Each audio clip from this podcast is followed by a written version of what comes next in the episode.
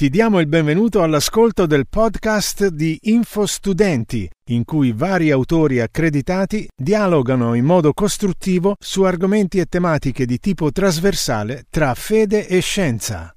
Ateismo? Impossibile. Durante un sondaggio fatto tempo fa in Gran Bretagna, il 38% degli intervistati ha affermato di non essere religioso Altri sondaggi indicano che circa la metà di questi ultimi andrebbe fino al punto da definirsi ateo. Ora, per alcune persone l'ateismo è come una boccata di aria fresca. Dopotutto, se Dio non esiste, non c'è bisogno di preoccuparsi per la propria scala di valori morali, per il proprio comportamento, eccetera. Siamo totalmente liberi, liberi di fare quello che vogliamo. La parte migliore è che quando moriremo non dovremo rispondere a domande scomode, non dovremo affrontare la possibilità di essere puniti per i nostri peccati, per le nostre parole, per le nostre azioni. Come conviene una cosa del genere, no? Beh, certamente la cosa più importante è di non limitarci a ingrandire i benefici marginali dell'ateismo, ma di chiederci se è vero quello che esso afferma. Da molti anni ormai eh, ho speso molto tempo studiando questa domanda e sono arrivato alla conclusione che l'ateismo non può essere vero.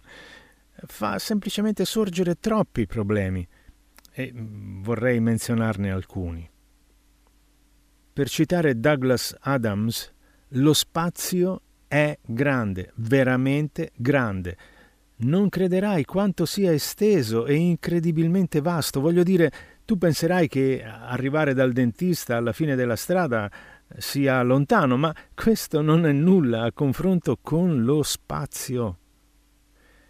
L'autore del libro The Hitchhiker's Guide to the Galaxy, cioè la guida dell'autostoppista eh, nella galassia o per la galassia, ecco, l'autore aveva ragione. Prova a guardare le stelle in una notte senza nuvole e comincerai a capire che cosa intendo dire. Se il mondo avesse la grandezza di un punto, diciamo in una frase che tu stai scrivendo a mano o al computer, bene, allora se il mondo avesse la grandezza di un punto, di un singolo punto, allora la Luna sarebbe distante 1,6 cm, il Sole 5,8 metri e la stella più vicina 1617 chilometri. Noi saremmo ancora lontani 37.626.462 barra chilometri dalla Via Lattea e ben 752.529.254, eccetera eccetera chilometri dalla galassia di Andromeda. Allora, questo universo così incredibilmente vasto, grande, solleva enormi domande per l'ateo. Tipo, eh, come è andato a finire tutto nel posto dove si trova ora? E perché tutto è così com'è ora? Da dove provengono le leggi della natura? Perché c'è così tanto ordine e uno schema così particolarmente perfetto nell'universo? Parlare del Big Bang, poi, non ci porta da nessuna parte da dove viene il materiale che è poi esploso nel bang, in questo grande bang? E come fa un'esplosione a produrre bellezza, ordine, schema? In secondo luogo, l'esistenza della vita è un problema ancora più grande per l'ateo. Un famoso studioso ha dichiarato che la probabilità che la vita sia originata dal caso è la stessa che si formi un dizionario completo tramite un'esplosione in una tipografia. Possiamo veramente credere che una volta non ci fosse proprio nulla e che poi qualcosa, un pizzico di polvere, sia comparso e che poi improvvisamente abbia cominciato a vivere tutto da solo e che il complesso linguaggio dei geni, cioè il codice genetico, eh, si sia composto da sé? È che un immisurabilmente complesso sistema biologico come l'occhio umano sia così semplicemente apparso. chiedo scusa, ma che favole sono queste? Poi c'è la questione del miracolo dell'essere umano. Gli esseri umani sono veramente incredibili. Stendendo, diciamo, il DNA di qualsiasi persona in un'unica singola fila, potremmo arrivare al Sole e tornare indietro più di cento volte. Durante la vita media di un essere umano qualsiasi, il cervello processa abbastanza dati da riempire eh, una cifra astronomica che non riesco neanche a leggere. Eh, provo a farlo in questo modo, ma sbagliando sicuramente. 7 milioni di 142.857 di 142.000 milioni 860.000 dischi rigidi di un computer. Noi sappiamo pensare, parlare, contare, apprezzare la bellezza, costruire rapporti interpersonali. Eh, abbiamo, abbiamo un senso, un sentimento, una logica per le cose che dichiariamo giuste e per quelle che dichiariamo sbagliate. Ci poniamo domande come da dove vengo, perché esisto, dove vado. Soprattutto gli esseri umani possiedono un profondo istinto religioso, un senso che esiste qualcosa o qualcuno di più grande di loro. Queste cose non possono essere dette eh, di un, nessun'altra creatura vivente. Prova a chiedere a un gatto di leggere un articolo di giornale.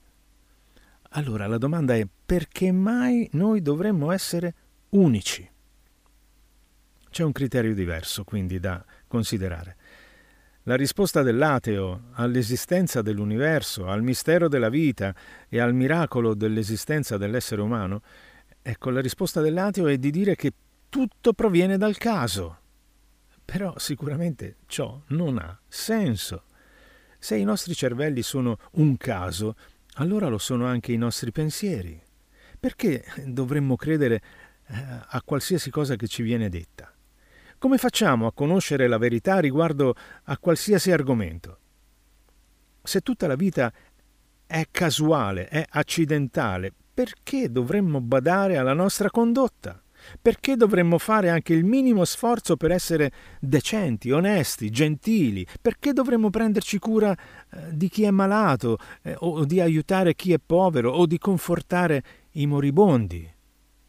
Se siamo solo una casualità, dei puri incidenti dell'evoluzione, non c'è motivo, non c'è ragione per cui dovremmo sostenere di avere più dignità diciamo dei maiali o delle zanzare o delle rane.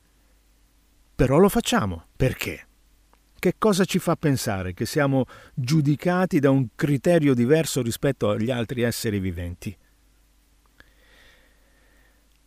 La risposta della Bibbia a queste domande è che il meraviglioso universo in cui viviamo è stato creato da Dio. Lui ha anche fatto l'uomo a propria immagine, diverso da tutto il resto del creato e capace di vivere in una relazione personale con il suo creatore. Questa relazione è stata distrutta però dal peccato, ma Dio nella sua grande grazia è venuto nel mondo nella persona di Gesù Cristo. Lui ha provveduto una via attraverso cui la relazione con Dio può essere risanata. In un altro posto in questo sito potrai leggere le storie di alcuni per i quali queste verità si sono avverate. Leggile con attenzione e chiedi a Dio di fare lo stesso per te. Grazie per aver ascoltato il nostro podcast. Iscriviti e ascolta gli altri episodi. Per approfondimenti visita il nostro sito www.infostudenti.net e se hai domande e vuoi prendere contatto con noi scrivi a infostudentinet gmail.com ripeto infostudentinet gmail.com